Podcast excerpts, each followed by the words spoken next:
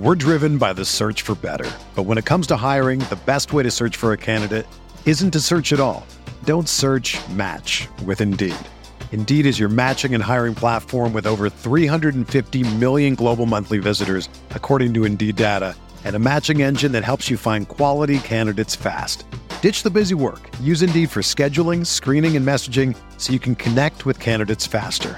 Leveraging over 140 million qualifications and preferences every day, Indeed's matching engine is constantly learning from your preferences, so the more you use Indeed, the better it gets. Join more than 3.5 million businesses worldwide that use Indeed to hire great talent fast. And listeners of this show will get a $75 sponsored job credit to get your jobs more visibility at Indeed.com slash BlueWire. Just go to Indeed.com slash BlueWire right now and support our show by saying that you heard about Indeed on this podcast. That's Indeed.com slash BlueWire. Terms and conditions apply. Need to hire? You need Indeed. This podcast episode is brought to you by Coors Light. These days, everything is go, go, go. It's nonstop hustle all the time. Work, friends, family expect you to be on 24 7. Well, sometimes you just need to reach for a Coors Light because it's made to chill. Coors Light is cold lagered, cold filtered, and cold packaged. It's as crisp and refreshing as the Colorado Rockies. It is literally made to chill. Coors Light is the one I choose when I need to unwind. So when you want to hit reset, reach for the beer that's made to chill. Get Coors Light in the new look delivered straight to your door with Drizzly or Instacart. Celebrate responsibly. Coors Brewing Company, Golden, Colorado. Support for this podcast comes from Wild Turkey Kentucky Straight Bourbon Whiskey. Let's tune in to their one on one with Jamal, a real bartender from Old Fourth Ward in Atlanta. I really get into the backstory of whatever I'm pouring, out of respect. There are literally years of experience behind these bottles. Wild Turkey, same recipe since 1942. If you want a true classic, this is what you want to order. Wild Turkey. Wild Turkey Distilling Company, Lawrenceburg, Kentucky. Copyright 2020, Campari American, New York, New York. Never compromise, drink responsibly.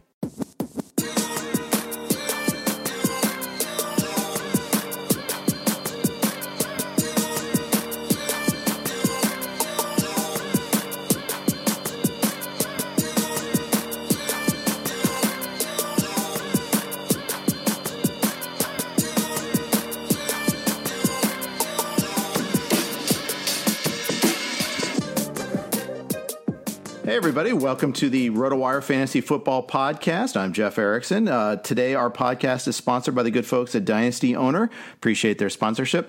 My uh, co host guest today is uh, none other than Jake Ciely from The Athletic, uh, operator of the Flex uh, Expert Leagues as well. Jake, welcome to the show. How you doing, man? I'm doing terrific. How are you doing? A little bit of tired of a weekend, but I'm doing really well. Yeah, I was just gonna say this has been a very hectic weekend for you. Usually you're traveling. Uh, now it's all online this year because of two, 2020, but uh, everything uh, seems to be going smoothly. I'm in the uh, best ball flex league that's still ongoing. But how did everything go this weekend? Oh, it went terrific. Yeah, SiriusXM did a great job as always. Everybody participating did a great job. A lot of fun. We did a lot of Zoom for the other four that weren't the best ball to kind of virtually get together, which was fun, like seeing everybody's faces and just chat and stuff like that. And there were some amusing points to it, but it was kind of a real tell on like what the industry's actually thinking draft wise. Yeah. So it was a lot of fun to see it actually put into action. Yeah, we all have our bubbles. Uh, you know, we talk. You know, whether it's on Twitter or just in within your own company. But then you know you don't get exposed to everybody's work. It's just impossible to keep up with everybody, uh, and you start seeing some aberrant, uh, not uh, draft choices, uh, strategies they might not have seen otherwise. So I like seeing that. Yeah, that's always the best part about it. And then you know the auction was kind of the funny thing about the auction was like it was almost the most respectful auction I've seen so far. like I was like, yeah, we're just kind of kind of stick to the values that everybody pretty much has, and nothing's going to go too crazy. It's like like there's nothing really like that insane, which is the weirdest, probably the weirdest auction I've ever been a part of. Yeah, uh, that is. That, and the thing about football auctions that I've noticed is you know, baseball, you kind of have a general idea where guys can go, but in right. football, I, I think it, there's a lot more variance. Uh, if people are deciding they're going to spend big on the big guys, well, okay, here we go, buckle in, you know. And sometimes you'll you'll get some pretty hefty bids on the top backs and all that. Other other times you got you get a room full of people saving money. I feel like there's a lot more variance in football auctions than our baseball auctions. I completely agree with you, and that's you know a lot of people ask me that every single year with the column where I have the auction values, and they're like, "Well, should I get this person, this person, this value?" And you have somebody at 54. You know, should I go all the way up to 54? But to your point, like baseball, you know, you see very little variance in football. A few picks skews the entire draft room. Uh, you know, I've made the the comparison before. I kind of compare like I compare it to a speed limit, and I know it's supposed to be the limit, but we all know people's speed. But I use it as it's, it's a guide. Like if right. everybody starts going 63 miles an hour in a 55, most everybody's going to keep with the traffic and go with it. If it's pouring down rain and everybody's going under the speed limit, and that's what I'm saying is like depending on your draft room. To your point, if the top 10 running backs are all of a sudden going 10, 20% over the you know the normal value, you're either going to have to adjust and jump in, or you're going to have to find your values elsewhere and maybe go wide receiver heavy. So it's going to depend on every single one. I would say you're 100% right. Fantasy football, use auction prices as a guide, don't use it as a Bible. Yeah. And I would say try to keep it relative to position you know, and that yes. that's going to have a that's going to help you at least a little bit. But if you really want to add some variance, throw it, make it a super flex auction, and you'll really oh, yes. see it just all over the map. uh, but uh, I do a league with Brad Evans every year. Usually we do it in Vegas. Uh, this year, not so much, but uh, you know, it's and there's a bunch of RotoWire guys and Yahoo guys in it, and, some, and friends of Brad, and you know, the, it's a super flex auction, and it's like multiple flex spots too. It's it's crazy. Uh, but it's it's great though because you know there's no you one price from one year does not carry over to the other at all. no, that's always interesting too. And then I love to see Superflex auctions because even like the flex auction is only single quarterback. We haven't quite got there yet. We do have the two Superflex leagues, but yeah. you know the perfect example is Mahomes and uh, Lamar Jackson went for twenty, and then we had Dak at ten, and then everybody else was single digits, and we had a whole bunch of like threes, twos, and ones of the Aaron Rodgers, Daniel Jones of the world. It's like this just shouldn't be happening. So. No. Uh, yeah, I would love to see more superflex auctions. We, are it's funny at the industry we're getting people to superflex, we're getting people to auctions, but we really haven't gotten to both yet. yeah. Hey, baby steps. We're getting there. Getting there. I love that you had two superflex drafts. That's good. Uh, just and like fish Scott Fishbowl is always uh, superflex plus all sorts of other variations, which I also yeah. like too. Um, they, you know, hey, give me different ways to play. You know, you know, instead another expert league. Oh, okay, great. You know, give me something different. another 16 round, one quarterback, one flex, to have, you know, half point P versus full point P. Yeah, okay, I've done this draft a million times. Yeah, I've always argued that fantasy football gets it wrong. That uh, unless you do super flex, uh, you know, the, the, most important position in real life is is quarterback. Yet in our league, we devalue all but like the top five quarterbacks. Uh, and that it's not even just the value in them; it's the value in the position too. You're 100 percent right because last year's perfect example, like Jameis Winston, the typical league undrafted. I'm not saying that's going to happen every year. Oh wait, no, it does happen every year because we do have yeah. two or three quarterbacks outside the top 15 that end up as top 10 quarterbacks year in and year out. And you know, for everybody that gets frustrated that oh, you know, I was doing so well, and then he just picked up blank and did you know ran roughshod, or he just did this. And Lamar Jackson last year was an eighth round pick. You're like, just, yeah, yes, we need to bring back value, hundred percent. Yeah. So uh, yeah, we'll put, keep pushing for that. Uh, if we can get uh, Greg and Tom over at the NFFC to do a super flex, uh, more super flex stuff like that, then I think we'll we'll really start pushing those borders. But uh, until then, we'll see. Uh, t- today is opt out day uh, for the NFL. Its uh, deadline is uh, four o'clock Eastern, uh, where players can opt out uh, due to uh, COVID nineteen. We've already seen another one this morning. Albert Wilson for the wide receiver for the Miami Dolphins, one of a, a, sneaky late round pick for people, and especially in best balls or super deep drafts, goes along with Allen Hurns. Both of those guys now opted out. All of a sudden, this Miami receiving corps is a little thin. Yeah, and it actually it kills me multiple ways. Is one, as you mentioned, best balls. Like before we talked on the show, like Albert Wilson's always a fun best ball to take a flyer on because we've seen how productive he can be. But at the same time, I was one of the people that was campaigning like we not stop disrespecting DeVante Parker. Look, I understand he's not going to be the second best wide receiver behind Michael Thomas from mm-hmm. weeks four on. Like I understand he's probably not even going to be a wide receiver one with the concern of what's happening at quarterback. But for him to be falling into the mid twenties and even late twenties was just absurd to me. He needed to be top twenty, potentially top fifteen. Still, like we waited and waited and waited. And we got this first round pedigree to finally break out, and everybody's still like, well, I don't know if I want to get into him. And then the argument is well, it's because of Preston Williams. Well, then why isn't Preston Williams being drafted higher? Right. So it's funny that this this these opt outs double it's double edged sword. We lose Albert Wilson and best balls and deep flyers, but we also have now lost the value from drafting early on DeVante Parker and Preston Williams because it's going to force people to get on board, similar to Damien Williams with Clyde Edwards Helaire. It forces people to come on if you were getting the value earlier in drafts. Yeah, that's right. Uh, although I'll say one thing is, uh, you know, in regards to Parker, I think it also speaks to the depth at the wide receiver position. You know, if you know wide receivers nine through twenty five. You know, yeah. it, it, you can you know, take them in a bag, shake them up, and you know you can't completely change the order, but one guy might have Keenan Allen at 25 and mother, another might have him at 15. You know, it's not really that out of the blue to see that. You know, I, I think it starts with like, you know, after Allen Robinson, for me at least, there's there's like okay, there's some separation from that from that first top those top two tiers, but after that, I mean, there's all sorts of receivers you can get in that group. It's funny you just said that because uh, for the athletic podcast I just did today, we were just talking about the, Keenan Allen because I got him in the auction. We were talking about that very thing, and I was saying I was Brandon Funston has him down in like the 20s, and I was like, how do you not have him still close to top 15 even with the decrease? He's been top 10, top 10, top 10. I get the concerns at quarterback. Tyrod is not that bad. Philip Rivers is just coming off one of his worst seasons to date. So it's funny though because the point you just made was like, but I also get it at the same time because I mean, depending on whose your rankings are, but you just mentioned it from my wide receiver nine down to wide receiver 24 is a gap of 20 fantasy points. That's it. That's barely right. over a point per week. Two touchdowns and a couple extra yards, or 150 yards and one touchdown. Like all of a sudden, you move guys 15 spots. So I'm completely with you on that. It's funny to sit there and say like he's being disrespected, but at the same time, you know, it's such a slim margin of what that gap is. Yeah, and to, and to that point, uh, the NFFC uh, RotoWire Online Championship, Keenan Allen is wide receiver 23, Parker is wide receiver 25. But it's picks yeah, 53 so and 58. You know, it's like eh. yeah. So there you go. It's I have so much of them so far, though. I'll I'll, I'll happily keep taking both of them. Yeah.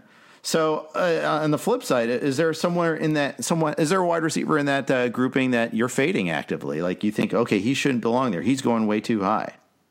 Uh, for two reasons. Is one is what you just said is because of this group. I don't feel like you need to take him where he's going, and then two is the offense, the quarterback. What's going to happen? It's DJ Moore. Like I, it's similar to my argument of Aaron Jones. I love the talent. I can love the player and not like the situation. Mm-hmm. My concern is, and I know if anybody's going to help do it, it's Joe Brady. I think that's overlooked a little bit. When free people forget that the the LSU innovator just came over with Matt Rhule. Uh, but you know, Teddy Bridgewater needs to throw like 600 times for DJ Moore to hit wide receiver one value, and people are taking him right there. They're taking him around wide receiver 11, 12.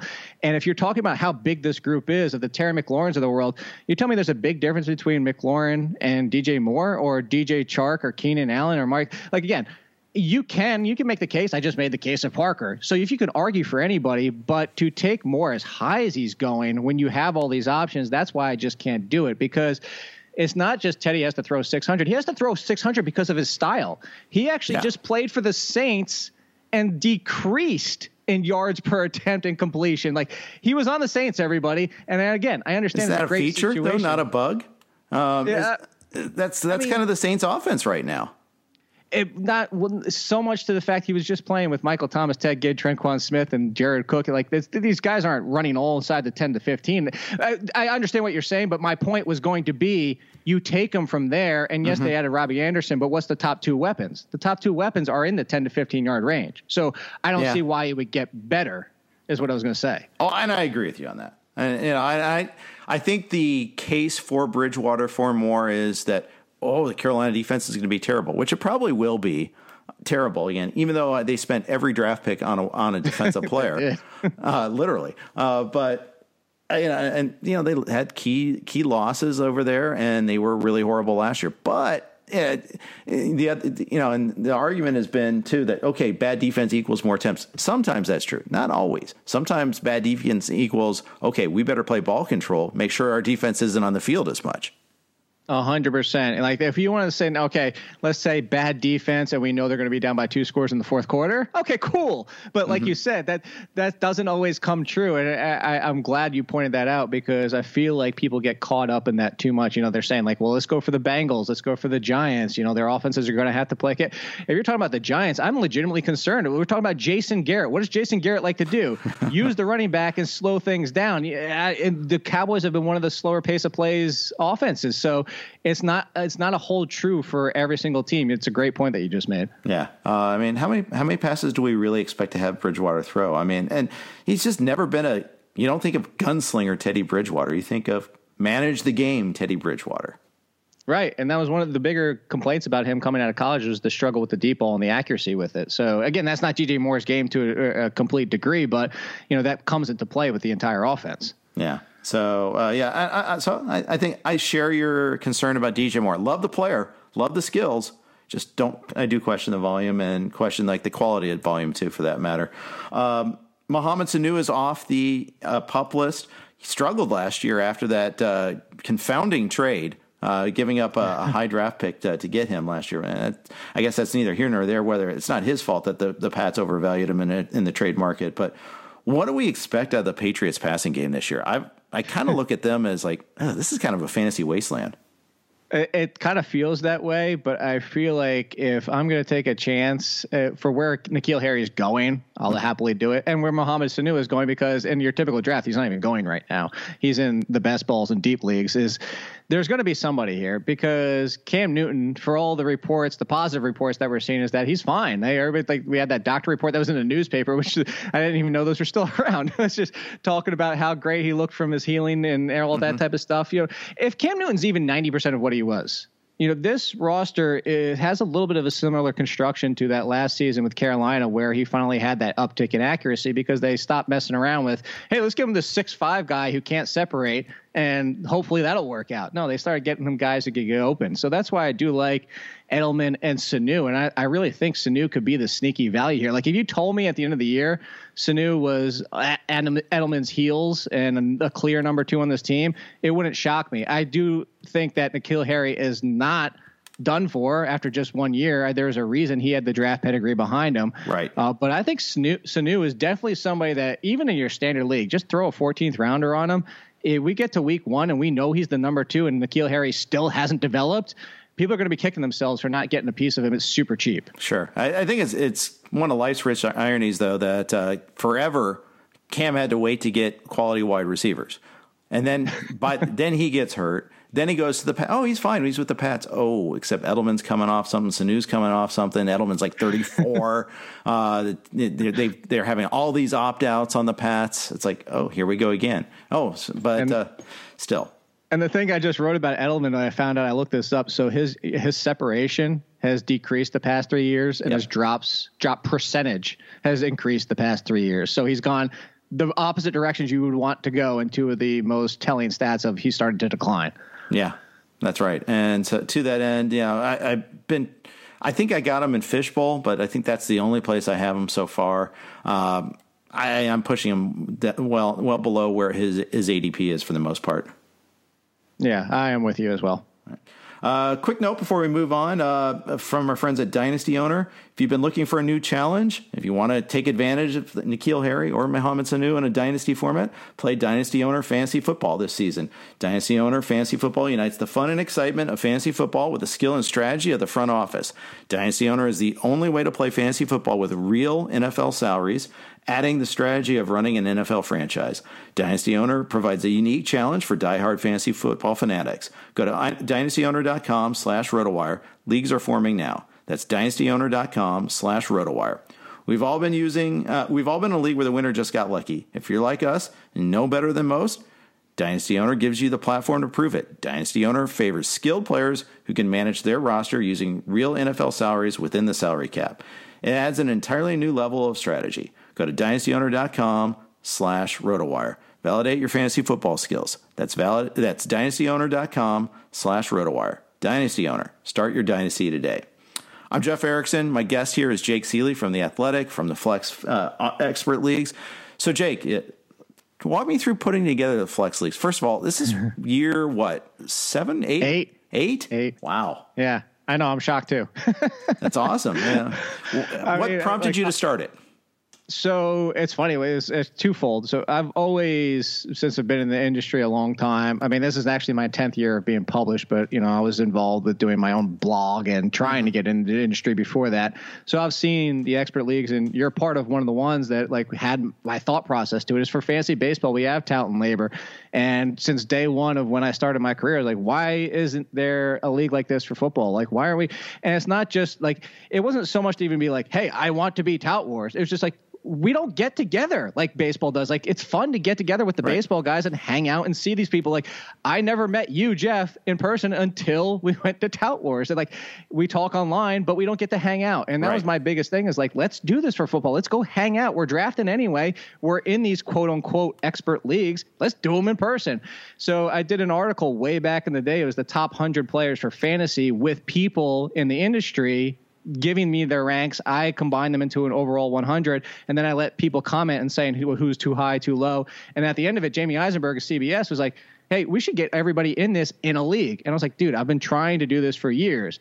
So uh, Dave Gonos helped a little bit. Nando got me set up in this bar in New York. The I forget it was like the Hibernian or something. No, not that. I forget what it was. It was right. something out there and we did it live two drafts in a bar in New York for the very first year, and then we got Sirius XM on board the next year, and just continually progress because everything's online this year and nothing's in person. It went from three leagues to everybody said yes this year, like you, you flying yeah. across country. It's a long trip, and so it's five leagues with a best ball and sixty teams, and it's just it grew, and it's just amazing to see where it is at this point. Yeah, it's it, it is, and you know it's it's awesome, and I want to be able to do the live one eventually too my my big problem is just timing. That kids going back to school, yes. uh, you know, cro- know, geography, being on the West Coast, and you know, I have a golf trip every year in in, in or, you know August and all that. And I'm not willing to give that up. We've been going for like 25 years, so although we had to give it up this year, so I guess yeah, everything changes in 2020. But right, uh, you know, it, it's but it's okay. I mean, the thing is, uh,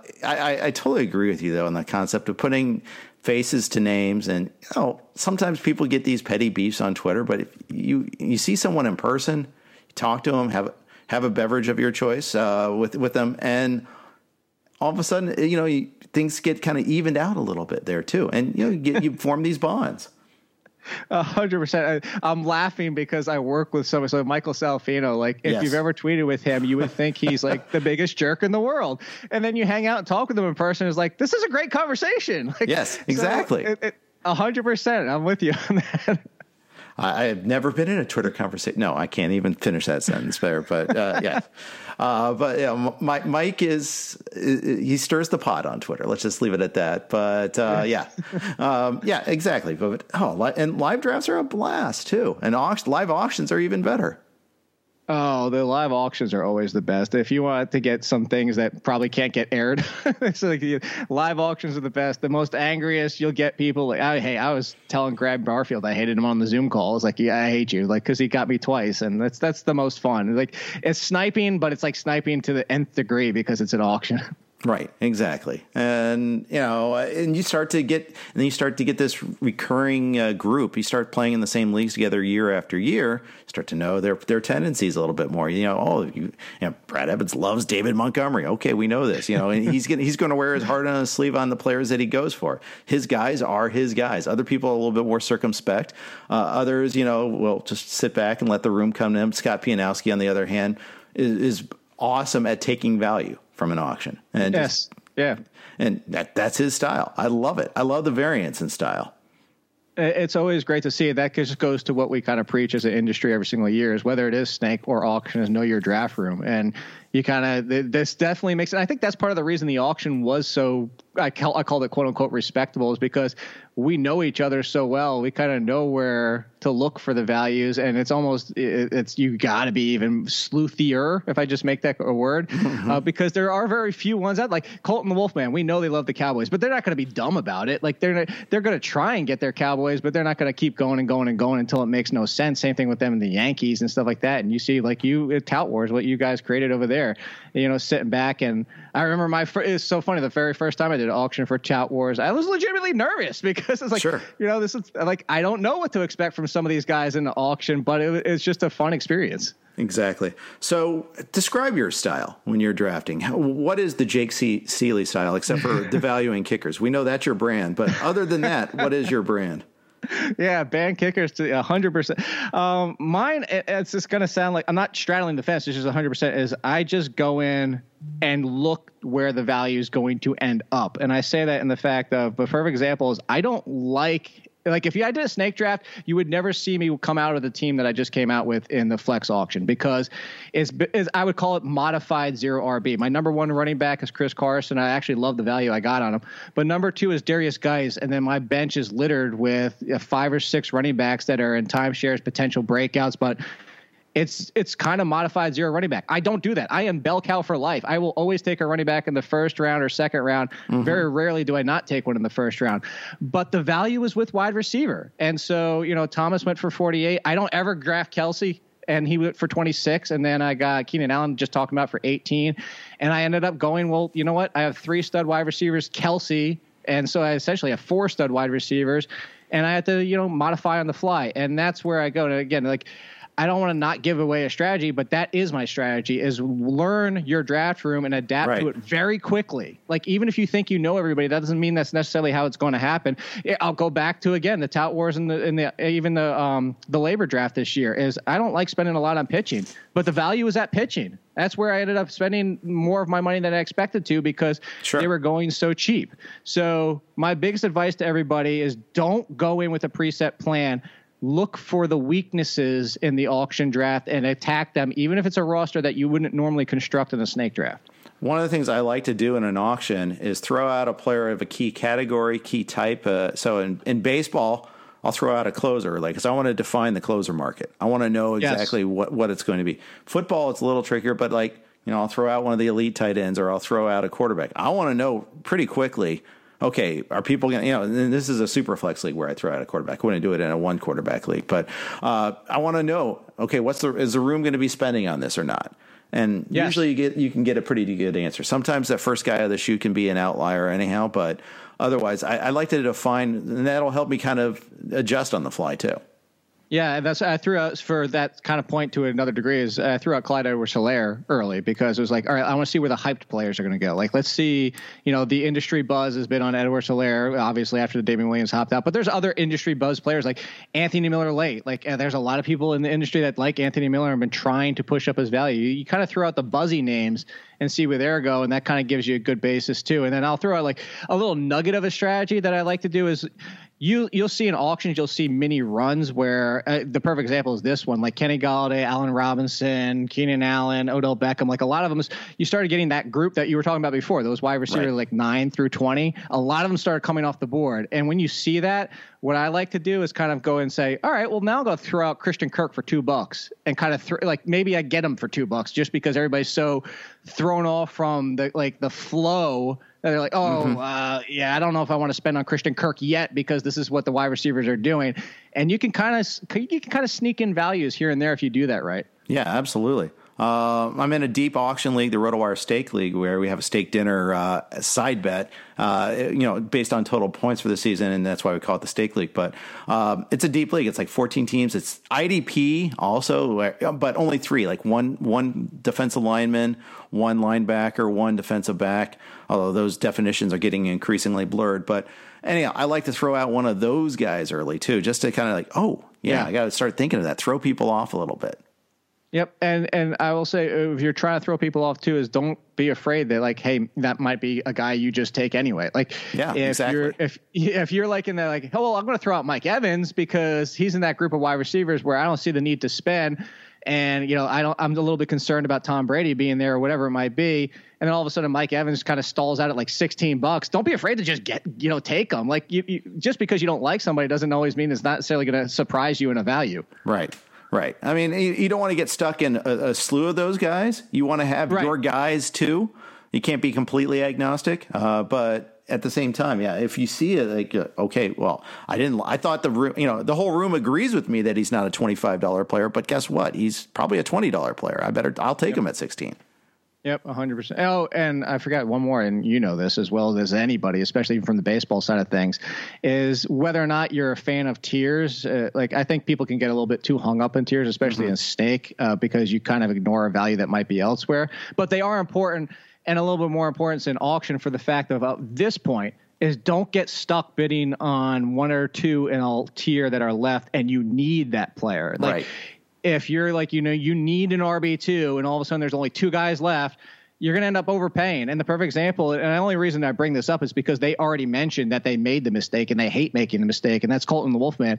Rick Wolf was being interviewed, and he said we always have like big three mistakes that we don't want to make, and he goes, we made all three of them, and one of them was he said, he said one of them was bidding on a guy in the last of our group, and it was Joe Mixon. Joe Mixon went for fifty bucks. Alvin Kamara went for fifty or forty nine. Uh, you know, right. Barkley was 55, 56. and so they ended up overpaying because it was the last in the group and they had to go get an RB one. Right. Yeah, you never want to be in a have to be. my my favorite thing is when, especially in the middle tiers, there's three guys you like, but you might might like one better than the others, so you kind of wait on that guy, but he doesn't come up first. Some you know the third guy comes up first. Yes. And he and he's like four bucks below value, or he's even at value. Just take the value. You know, even though just, you may like the other guy better, someone else obviously does too and you're gonna he's gonna get priced up. Can I can I say I'm gonna say one more that's out. you're gonna oh, you'll love this is don't think you're the only person that notices somebody still on the board. Right. Like I love that. Uh, like I love that all the time because and it goes to what the point that you just made because people will save that money for that player thinking the other 11 or 15 or however many owners there are doesn't see that same player. And that's what happened in this draft with Nick Chubb. And I even called out the draft room for it. I was like, so Nick Chubb was the only one left in the RB1 tier. Most of the RB2 tier was gone. And I'm sitting there and I, I said it on the Zoom. I was like, why is everybody pretending like you don't know Nick Chubb is there? Like, and then and like half the room laughed. Is because everybody knows you're not fooling everybody. Right. But it goes to what you just said: is if you save your money thinking you're going to get Nick Chubb and fool everybody, you're not. And then often you miss, like you just said, a value because you're waiting for that one player. Yeah. Pull off the band aid, nominate him right away. Um, yep. Get them out there and let it let it breathe. If you get them, you get them, but at least you know and you can move on. Otherwise, you can plan accordingly. Uh, I, I, think that that's that's I think that's a great point. Uh, quick note from our, fr- our, friends at FanDraft: uh, take your league's fantasy football draft to the next level with FanDraft, the online fantasy football draft board. FanDraft makes your draft feel like the actual NFL draft, although the Vikings will make their pick on time on this one, with features such as a streaming ticker, live draft clock custom logos, team walk up songs, multiple draft board displays, and more. FanDraft can be used offline for in person drafts by exporting the display via projector or onto a large screen TV for the league to enjoy. It can also be used fully online, and any number of your league owners can join the draft remotely. You can perform both traditional and auction style drafts. FanDraft also supports IDPs, rookie only drafts, keepers, and just about any other customization to meet your league, league's requirements. You can use sign up for a free trial account at fandraft.com. When you're ready to order the pro account, make sure to use promo code ROTOPOD15 to save 15% off your, your purchase. Again, that's fandraft.com and use promo code ROTOPOD15 to save 15%. I'm Jeff Erickson here with Jake Ciely from The Athletic and the Flex Expert Leagues. Jake, what's next for the Flex Leagues? Are you going to add like a Dynasty League at some point or Keeper League at some format? What's next? Uh, I would love to do keeper. There, there's not enough industry keeper stuff. Is we're also one and done every single year. Uh, so that would be my first goal. Uh, dynasty. I mean, whether it's keeper or full dynasty, I would love to go that route. Uh, I won't do IDP unless everybody wants to do it because I just can't. yeah. I got too much between baseball, scouting the college players, and football that I myself like. Once you get past like three IDP spots, I'm like, yeah, I need to look up some of these guys and trust on like the Gavin da- Gary Davenports of the world to help me out right. on those. Exactly. But I do, I do want to, and you know, I joked with uh, Fabiano on this network, and I said, "You're not invited next year because you're not going to come to the live show." Uh, same thing for you. Is like we're at the point now where, and I know you being part of Tout Wars understand this. Like I didn't want to do online until we had officially got a footing because I didn't want everybody to opt opt out, opt out of coming live to New York because we could do it all online. So we now will have a good best ball online league. Probably have a second super flex, but that is the next step. Absolutely, I would love. I you know I don't know what your guys are thinking thinking for Tout Wars. I would love to have like a keeper or a dynasty in baseball as well. To like, you know, hey, I got an amazing value last year. Don't you made me lose it? Now I don't have it next year. Right, right. Well, like Tout Wars, I, I had the three dollar Mike Trout in his rookie year. That was pretty oh, sassy God. and AL only. Um, yeah, that would have been nice. Now, of course, he wouldn't have gone for three dollars in a keeper, but uh, that that's beside the point. But I still would have gotten a pretty good uh, bargain on him. But uh, yeah, uh, and and to your point, the other the, the, other issues, and I know you've probably got the same issue as me. Is I'm in so many darn leagues. Uh, I keep saying I need to cut, and then I add. And, you know, Derek Van Riper comes calling saying, "Hey, we're doing this Triple Crown Baseball League, uh, one AL, one NL, one mix, and it goes to uh, support this food kitchen." I'm like, I can't say no to DVR. yeah. Nobody can say no to DVR. It's tough. It's, it's not nice. even that too. Is I forget about some of the ones I'm in that I've already agreed to from past years. So I'll be like, oh, I cut three leagues. So yeah, I can add this one, like you said, like the DVR asked. I'll be like, oh, I can add this one, and then I'm like, oh shoot, I forgot I'm in these other two, so I didn't really cut anything. Right, right, exactly, and you know, it, it's it's all for a good cause. And uh, he does this thing for football called the pentathlon. Uh, you you were a part of that, right? Yes. Uh, yeah, pentathlon. pentathlon's I, awesome. I call out Elliot Chris sabotaging us. Yeah. in, the, in the, what was it? The actual, the, yeah, the, the the Superflex League. He got us one point. Otherwise, we probably would have finished top three. Thanks a lot, Elliot. Love you. So I, I have to give you grief though because you have a consortium. You didn't do it all yourself. Oh no! Well, that was also back in the day when I didn't necessarily have the, the, the funds to do, to do it all ah, myself. yeah, yeah. That's a, I, I was I was enlisting other people to take part gotcha. in the, the, the Okay, well that's, that's fair. I can't give you crap for that. Um, but uh, yeah, but like it's it's Survivor, it's uh, pick and pool. I love it. I love that that the, the various ways we can play, and that's one of the things about our industry is, and that's why I asked you what's next. Is there? It's becoming a lot like baseball too, in that there's so many different ways to play. There's not just a standard, okay, standard versus PPR, and that's it. No, there's super flex, there's the IDPs, there's you know, let's add more flexes. That's fine. Let's do that. Let's go. You know, we can do the fishbowl where we can do like first downs and completions and you know serious negative points for interceptions and pick sixes. So that way, Jameis isn't the top a top five fantasy quarterback just because he wasn't a top five in real life. A hundred percent. Like that's things. Like so, I have an article on the site that says what are the best scoring system, uh, you know, settings and all that type of stuff because people ask me that all the time, and I say that in the column like. I, I think you know by knowing me at this point, everybody who does know me at this point, I am very impassioned about my opinions. But I say the same thing to what you were just talking about. Is like if you still want to play that, like I hate banned kickers. I will never join a league with kickers in it, and I never will play in one. And the only time I ever did, I left the spot empty on purpose. I still won the league. That was an industry league too. But if you want to play with them, go ahead. Because what you just said, Jeff, there are so many ways. There's a lot more flexibility than there is with fantasy baseball. If you like it, if you like points per first down, it kind of feels like PPR to me. I don't like giving out free points. I don't like the fact that a one yard run for a first down is more valuable than the nine yards to get you there. Right. But if you like it, play it. Like that's what's fun about fantasy football is you can play it so many ways and it can be what you guys enjoy. Yeah. I think it's a it, it is a good uh, counterweight to PPR leagues though. Uh, I will say that that you know sometimes you get these cheesy three three yard dump off passes. That's worth more than ten yards. No, it's not really. That's it. Yeah, no. Uh, well, I'm 100 percent with so. I'll give you examples of the best scoring system that I have as I keep using my home league that we've kind of worked over the years and we mm-hmm. actually haven't changed it the last three years. And I'm not saying I'm better than everybody else, but just this is what I really like is it's not only half point PPR, but yes, back in the day when we started fantasy football, we pulled from the box scores 10 to 1, really easy math, 25 to 1, really easy math. But now I said bring back the value in yardage. So we do a point and a half for 10 yards, a point and a half for 25 passing. People want more scoring. Well, give more value back to the yards, which is a lot of the production that gets you there and offsets some of that touchdown variance. So that's where I go is just bringing some more value back to the yardage. Yeah, uh, I like that. I like that a lot. Um, and I, I, I do like like what Scott's doing with Fishbowl too. Like, you know, you, you sure we'll we'll give you. We're going to do points per. You know, he, he's got all these points that you can add. Okay, we'll have points per completion, but negative points for attempts, negative, you know, negative four points for an interception, minus six for a pick six.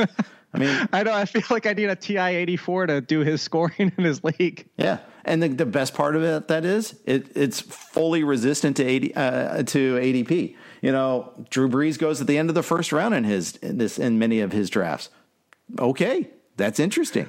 You know, I, I don't know if I like that, but I like I again steer into the difference. Have some fun with it there, and just Lawr Michaels always used to say that that just give me the rules and I'll, I'll give it have a spreadsheet and figure out how to beat you. I mean, he would never complain about the rules. He just would okay, just let me know what they are, and every game is different. Yeah, and you know what? If you don't like the league, you don't have to join it. Like I, com- I complained about the tight end premium scoring in, in an article a couple weeks ago, but eh, like I said, if you still want to play it, go play it. Like I, eh, I ended up in a league with tight end premium scoring because I didn't know that's what it was when I joined. It was another industry one, like you just talked about, all these leagues that I didn't want to join, and I did. And you know what? I adapted and I drafted and I drafted what I thought was a pretty bang up team. So uh, that's one of the bigger things too. Is you know your casual leagues probably aren't going to do this, but the one thing that Scott Fish does and what you just pointed pointed out is that you know you you make these interesting scoring changes and it throws out the easiness of it and makes you invest your intelligence and how much you and now you really kind of get the like all right did i do a better job than everybody else or did i just run into a lot of luck? Right exactly and you know you, you can texas hold'em is a very complicated fun game but sometimes it's good to play stud or play Omaha yeah. or do something else too. You know, learn a different game. Play, learn how to update accordingly. There, uh, we got one last uh, promotional note before we move on. I got some news about Kenny Golladay, but uh, before that, real quick, Ottoneu Fantasy Football lets you build your fantasy football dynasty like a real GM. It's better fantasy football, auction based, deep rosters, and college player prospects. Stash the next rookie of the year while he is still tearing up on Saturdays. Trade for superstars to make a championship push. Develop a team over multiple years. Play against the best fantasy football competition on the internet. Visit Ottoneu, that's O T T O N E N E U dot com today. O T T O N E U dot com. My guest is Jake Ciely. Jake, one thing you mentioned, and before we get to Kenny Golladay real quick, is that you're also scouting the, the college players. Do you play college fantasy football?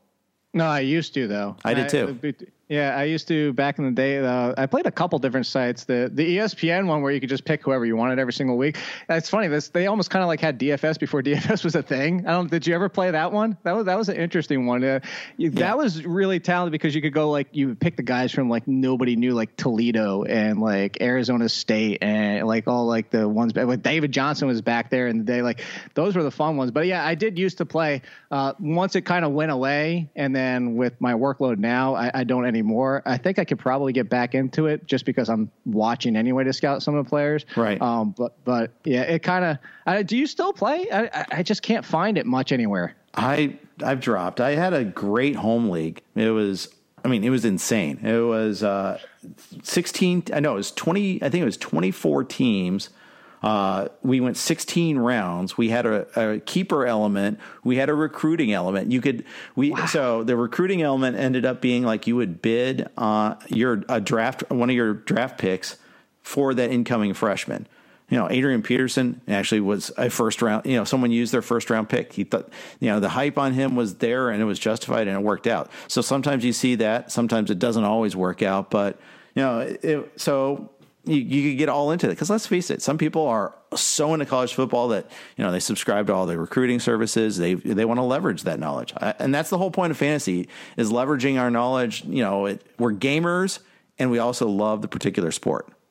Yeah, that's I that's so I would love to have played on that because that would have been fun. Like last year, somebody traded for Joe Burrow. Like, hey, uh, because before last year, nobody wanted him. They would have just right. would have got him for free. That would have been like a, a throw in on a trade. Uh, so that, that that's a really fun setup from the sound of it. Yeah, it was awesome, but it requires involvement, right? I have kids. A heck of a lot. I, I, I have kids. They're you know, and uh, you know, foot, college football Saturdays became AYSO Saturdays.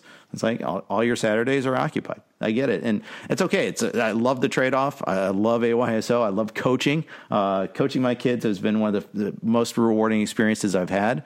But you know, you only have so much bandwidth, and to me, yep. like being all in on college football had to go. I still watch as many, as much as I can, but I can't be there just riveted 12 hours a day. I, there's other people in my life. Yeah. no, yeah. I mean, all right, honey, I'll see you on Monday. uh, and since I already have my cushy gig of writing and talking about sports for a living and working on Sundays, you know, Saturdays kind of had to be the one, you know, I had to give that up. That's fine. it's smart uh, move. Yeah. Still married, uh, ironically enough, there, but uh, so it goes. Uh, Kenny Golladay got uh, activated from the COVID list today. Uh, that's one. You know, they've had some good news with the Lions camp. Matthew uh, Stafford, you know, they they said, oh, as a, a, false positive with him, he never had COVID. So the only guy left still is Hockenson among that passing game. That's still on the list. You know, it's kind of interesting year two for Hockenson, and you know, this Matthew Stafford was really good before he got hurt last year. Where are you on this Lions passing offense?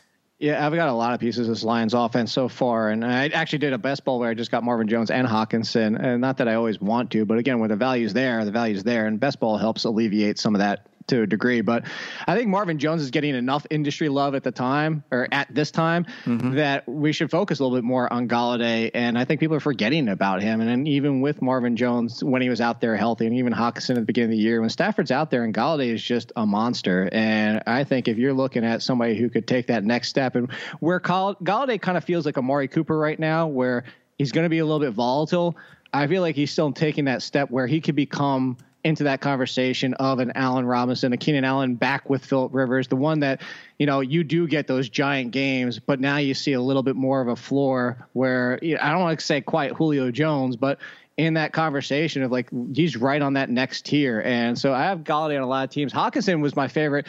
That was my breakout tight end article that I wrote was about Hockenson because it's not just what we saw in week one. Uh, because I only bring that up because I was one of the people who pushed against him last mm-hmm. year, saying let's not overreact to week one. He's still a rookie and all this.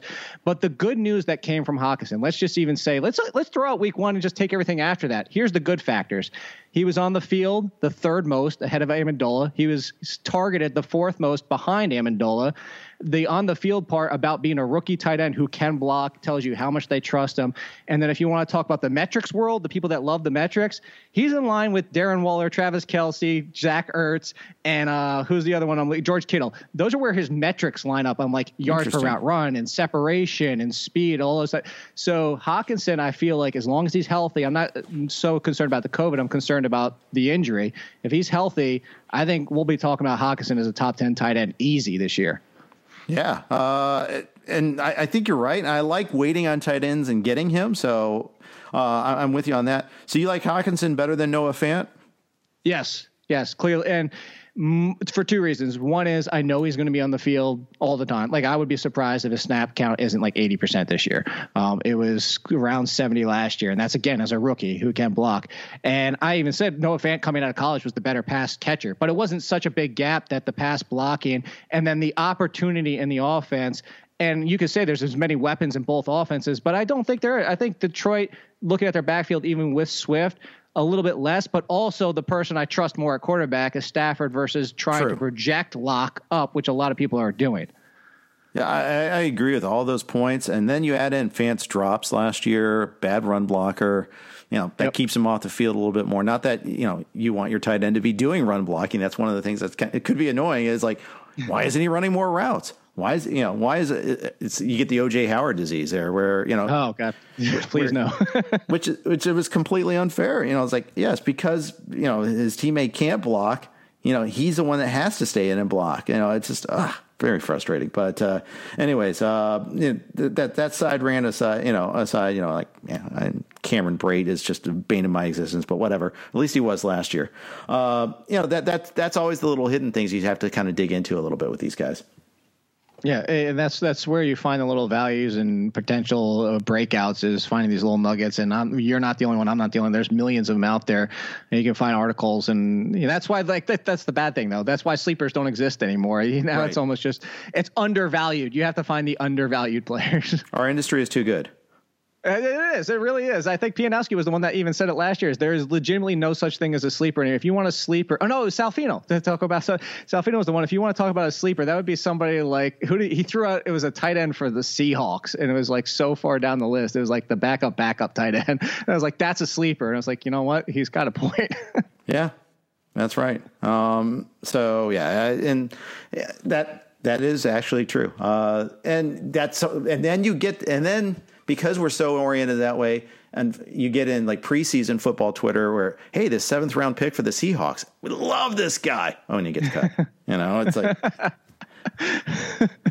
yes, uh, every single year is all these values that we're missing. But and also, you know, even on the positive side of you get these like second year, third year players, or even first rounders that the industry talks up so much that they go from being undervalued, or if you want to even call them sleepers, to now they're overpriced. And I'll give you the perfect example is I, the biggest, and I'm not saying this to like, hey, look at me, I called it because I didn't think he was going to be that good. To be clear, but this is coming from a fan, and that's why I want to say that is I'm a huge Terry McLaurin fan. I am now out on Terry McLaurin. Like you start taking him top 15, and I love Dwayne Haskins, but now like where's the potential return on investment at that point? Like because so many people like the same player. Mm-hmm. That it often causes the price to skyrocket, and then you're you've priced yourself out. Yeah, early on in best balls and other drafts, I was getting a lot of uh, McLaurin and a lot of DJ Chark. Uh, yep. And I can only get one of them now. Vlad sniped me on a touchdown, uh, touchdown Terry in the uh, flex best ball here that we did, Vlad Sedler. Uh, and he's, I, I, think I got him back later with uh, Hollywood Brown, but I got him back in a later round, so it's not as fulfilling. No, but I, I do like the Hollywood Brown pick. Do you like it better hearing that he's added 23 pounds of muscle? Yeah, I do. I do. I like that. Oh, he's fully clear. No, no foot injuries this year.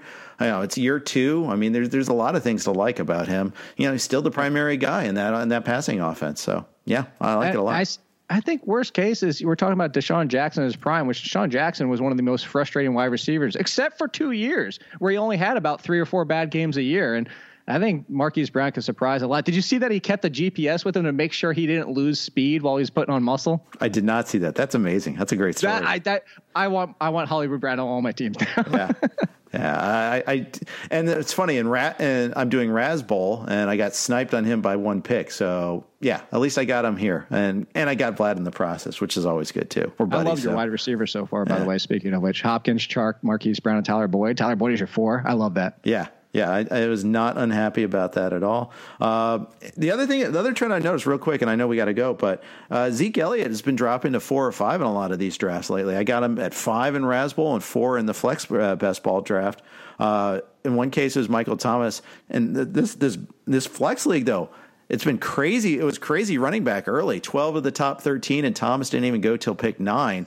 Uh, it was a little bit different, but I did notice like some people are kind of like, I want Kamara over Zeke now, or and maybe even CEH in some cases. It's it's kind of changing up a little bit. I don't get it. I'm with you. Is uh, Zeke is definitively my number three, and actually my number four in front of Kamara is Dalvin Cook. Uh, but you know, if you want to take Kamara, I understand it, but I think you're banking on Kamara having the touchdown fortune he did two years ago, which is funny because as much as we love Kamara, we love the Saints, we love that offense. The, even the biggest fans of Kamara said, "Oh, he might be due for some touchdown regression," and of course, nobody expected it to go as bad as it did last year, and there were some injuries involved. But we just said two years ago that's a very high mark of a touchdown rate for a running back with his type of usage. And all of a sudden, people just want to kind of push him back up to like the three, or even I've even seen him go in front of Barkley, which is just baffling to me. It's one, two, three for me. It's McCaffrey, Barkley, Zeke, and I'm with you. If I can get Zeke at four or even five, I'm going to be doing dances around my living room every single time. Yeah, yeah, I, would be very happy with it. All of a sudden, five and six aren't such bad spots anymore. Uh, yeah. It, it's funny how the, the league is all. Or in, in, your case with Dalvin Cook, you were already thinking it was fine. So maybe seven is the bad spot now. Or, or you know, it's funny how that changes. Other people like being in the middle. So, you know, it, it, I love how at the end of the day, you know, draft order, it matters, but it matters less. And especially if you play NFFC where you get third round reversal, that all gets taken out of uh, uh anyhow. Yep, Scott Scott Engels always said that ever eh, since the day I've known him is you can win from any draft spot in your league. Yep, that's right. I do agree with you on that. Jake, this has been awesome. Thank you so much for taking so much of your time. I know you had another pod earlier today. You're you're busy as heck, just like everybody in this industry, especially today. So I appreciate the, the time, and it was a lot of fun with the conversation. Oh, thanks for having me on. It was a blast. What do you got going on next at the at, for the Athletic? Uh, yeah, the Athletic Fantasy Football Podcast with your friend of your Brand Funston, Michael Beller. We do that Mondays and Wednesdays right now. And then, like I said, I just dropped the article. So I did this. Is I mentioned I like I would take Chris Carson over Kenyon Drake in my own drafts, and a lot of people disagree. But somebody said, well, what does that mean for your rankings? Because you have Drake higher. So I did my eight players where I don't like my projections as much as they would suggest, and it was a kind of like an interesting right. dive of like they're not going to end up on my team even though they're, they're projected high. I'll be good. I'll have to check that out because uh, I think you know, anybody that does projections runs into that issue all the time. So I, I, definitely will look forward to seeing that. Uh, Want to thank uh, our uh, our uh, sponsors, uh, D- Dynasty owners, uh, and Owners Box, and or draft. I should say draft. You know, I'll actually give, let me give them proper credit here. There's so many sponsors here, and I'm, I think I'm conflating them here. But on Ottoneu, I know for sure, and I want to thank Dynasty owner who is our primary sponsor for this month, and also FanDraft as well for their draft board. Thank you, really do appreciate the sponsorship. Please subscribe rate, and review our podcast. Have a great day. Everyone is talking about magnesium. It's all you hear about. But why? What do we know about magnesium? Well, magnesium is the number one mineral that 75% of Americans are deficient in. If you are a woman over 35, magnesium will help you rediscover balance, energy, and vitality. Magnesium supports more than 300 enzymatic reactions in your body, including those involved in hormonal balance. From functional medicine doctors to mental well being and female hormone experts, we all know that magnesium is the one mineral to improve all aspects of well being and health. But which one? Magnesium Breakthrough from Bioptimizers, the trusted choice recommended by leading experts with seven best absorbed forms of magnesium to ensure your body receives the support it needs for overall well being. Go to bioptimizers.com slash balance today and use code BALANCE10 for 10% off. Support your journey to wellness at B-I-O-P-T-I-M-I-Z-E-R-S dot com forward slash balance. Magnesium Breakthrough from Bioptimizers, your foundation to optimal health and vitality.